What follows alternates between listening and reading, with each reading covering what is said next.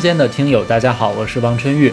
虽然空间这档播客才刚刚开始做一个月，正片也只更新了三期，但是已经得到了很多朋友的大力支持和建设性意见，衷心的向诸位表达谢意。今天这期播出的时候，正值农历辛丑年的最后一天，也就是除夕，马上我们就要进入壬寅年，在此首先祝大家过年好。辞旧迎新之际，也是复盘工作、审视自我的好时候。那最近做播客呢，我发现我有一个特点，就是喜欢和不同行业的嘉宾都在讨论这个方法这件事。这可能是研究工作养成的毛病，因为我们写论文，呃，尤其是这个英文论文的时候，有一个小节是必备的，叫 methodology，也就是这个方法论。嗯，通常一篇文章能否站得住脚，最重要的就是这个研究方法、研究思路是否靠谱。其实，在我们人的生活中也一样。作为一个社会人，我们每天工作、每天生活之中，都本能的会有一套思维方式。这种思维方式就是人的方法论。那现在回顾的话，这些年来，我几乎每年的思维方式都会有些改进。那不妨就通过今天这一期播客和大家做个交流。这期将没有任何嘉宾。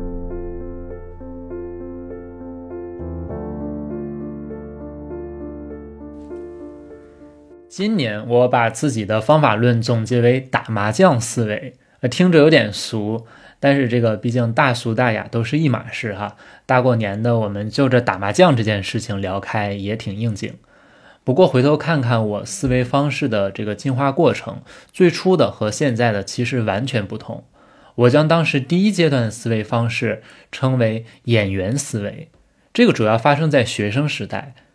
我今天看到一条微博说，现在这个商科学生申请 master 的文书已经开始严格遵循一个模板，就是这个大一要有社会实践，大二要有商赛。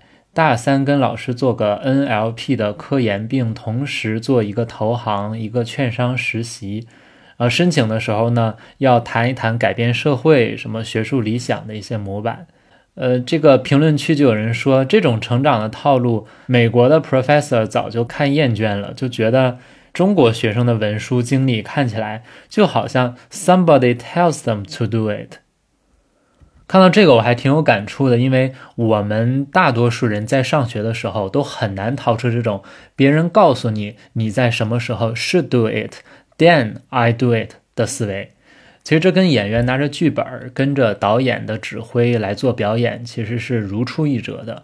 做生活中的演员是最简单的，但难免会给人一种惰性，让人缺少思考。就像有的中学生废寝忘食，每天熬夜刷题，但是只做苦工不动脑，啊，说自己好像很刻苦的样子，这个苦大仇深，但依然学不好，这就是所谓的学而不思则罔。我以前上过一种那个聊大天儿的综艺啊，那个时候也是导演把台本都给你写好了。呃，上去只要根据台本的内容来说就好了。这种节目其实是最好录的，也不用准备什么，也不用思考，但是也是最无趣的。那录完的时候，我收获什么了吗？我锻炼到什么了吗？其实什么都没有。平时工作生活，我想也是一个道理。我也曾经会陷入一种瞎忙活，但是不知道为什么而忙活，为谁而忙活的一种怪圈，却往往是后知后觉的。所以后来我发现，比演员思维更高一维度的是导演思维。这个最初是我在博士毕业的时候做这个 vlog 的时候得到的启发。当时我想这个环游美国五十天，然后拍成视频。但是第一天我就发现了问题，因为我的旅行啊，大部分时间是和家人在一起。如果我让同行的家人举着手机或者摄像机来拍我，我站在建筑前面讲解，那整天就甭干别的。啊，还拍不出什么东西来。最关键的是，我们的旅行体验也一定会大打折扣。本来呢，这件事只是为了顺便记录生活，结果呢，喧宾夺主，可谓是得不偿失。如果做自己的导演，这个时候必须马上来改变策略。所以我迅速的把这个镜头语言从第三人称转变为第一人称，我就一直手持着这个小云台摄像机，只要一出门就打开它，开始记录。在拍的过程中呢，脑海中就必须要记住所有的拍摄素材，把它们放到不同的框架里面。在回来之后后期的时候，再将这些一千多条素材在脑海里面分门别类的整理，然后梳理出几条叙事线，整合成片子。你有没有发现，导演除了要驾驭自己的电影，更重要的是在发生任何突发事件的时候，迅速的做出调整。就像这个流水从高山上往下流，可能会遇到很大的礁石冲击。那遇到石头的时候，其实不能硬碰硬，而是应该从这个石头的两边给自己一个回旋的余地，然后再顺畅的流走。那生活和工作中其实也一样，导演思维就是把握主动。来驾驭自己，遇到问题解决问题，让每件事呢都有因有果、有头有尾的完成。其实，在这场建筑旅行和 vlog 拍摄之前，我列了一个非常巨大的 Excel 表格，当时将每天的行程精确到半天来列出。呃，每次要乘坐的这个交通工具啊，住的地方以及呃都是否定好了，也都会列清楚一个 checklist。那每个城市的日均花销，整个行程的总花销都做出一个估计，而且会有一个动态的大致的记录，那避免自己破产。后来我把这个故事讲给了我的一位师长，他说：“你这个不只是这个导演思维啊，你这还是制片人思维。”我一想，其实也对哈，因为这些活儿不就是制片人要统筹的吗？那一个电影导演终究还是要为了这个制片而打工，那制片人把控了整个电影的命脉。所以，这个我想，生活中如果能有一种制片人的思维，会是自我方法论的又一升维。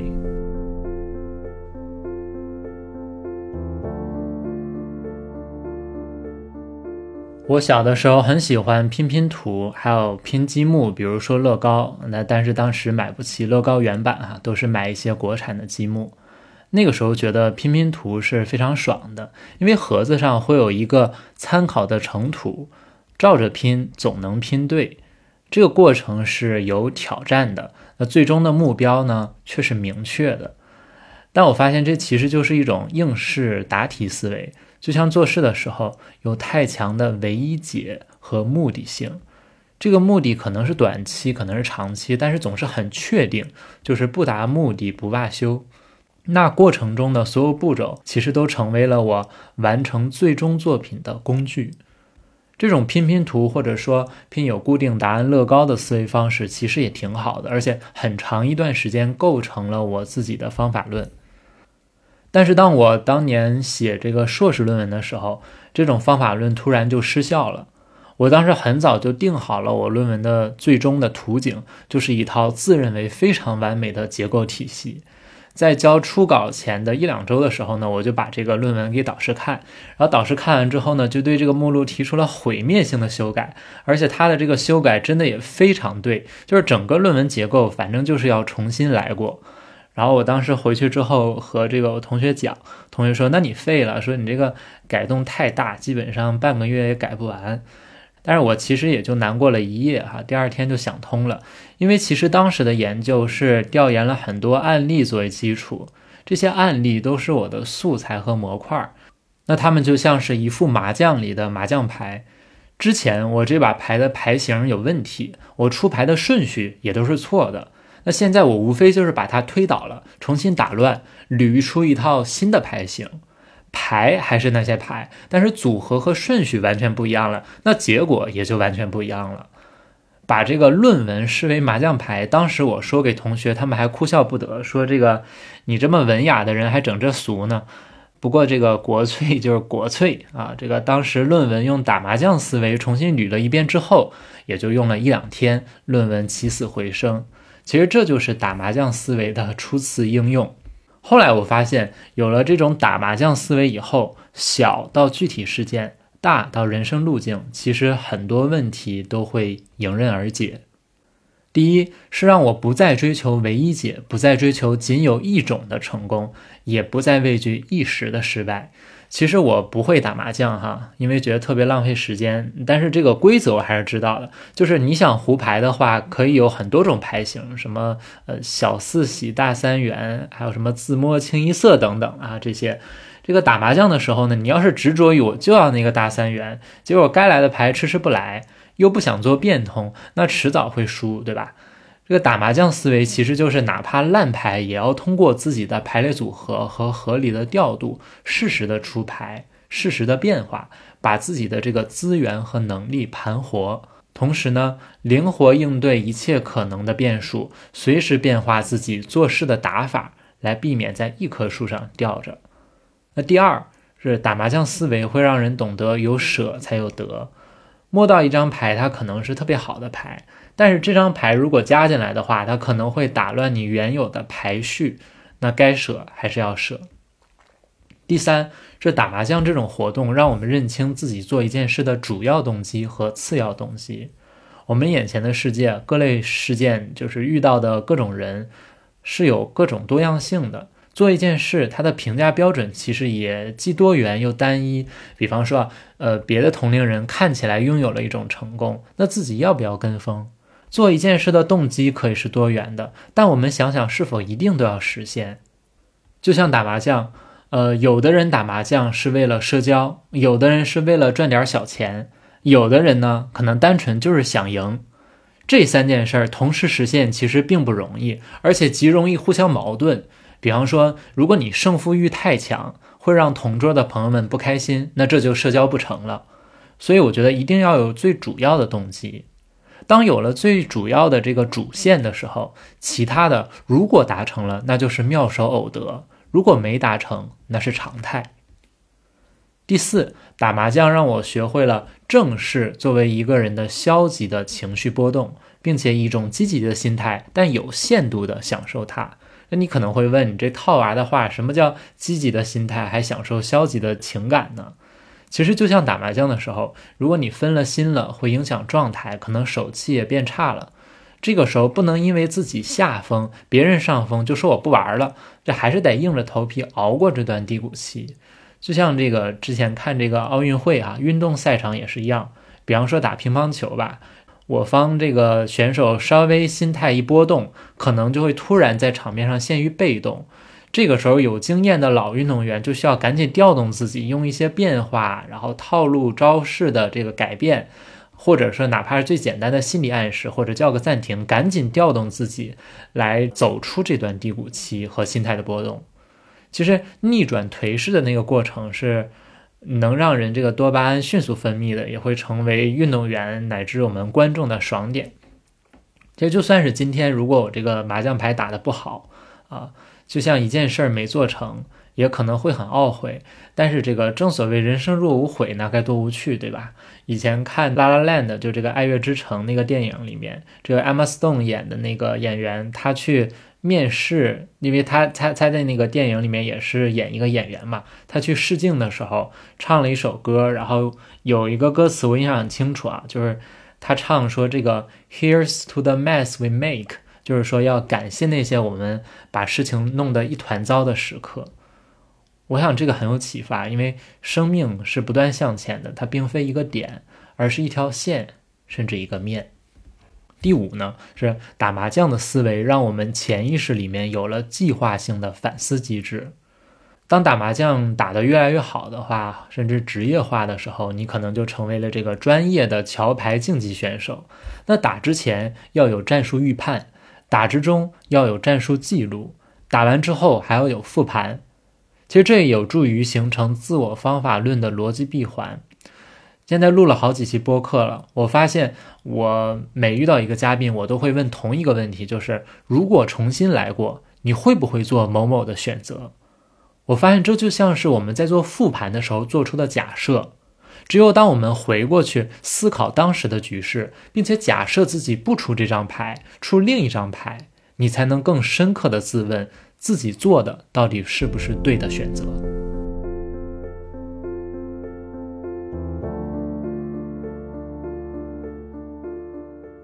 其实本期播客在构思和录制的过程，我也是处于一种打麻将思维哈。这个起初是和人交谈中，我有了一些想法的碎片。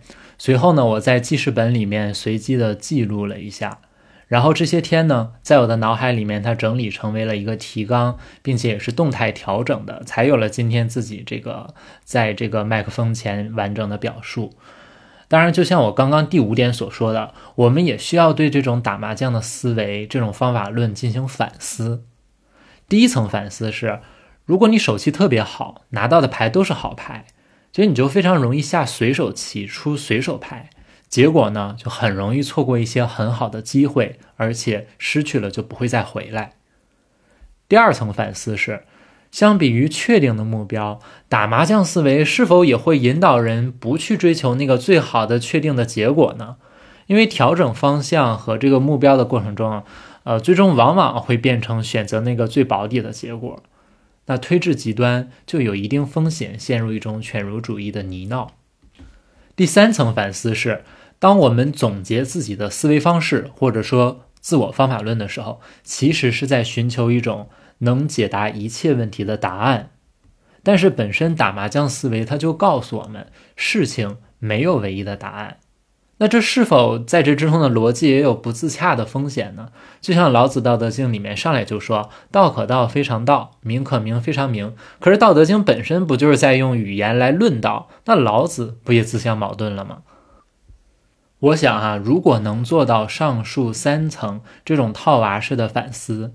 那对自己的方法论的复盘，才算是又进入了一种深度。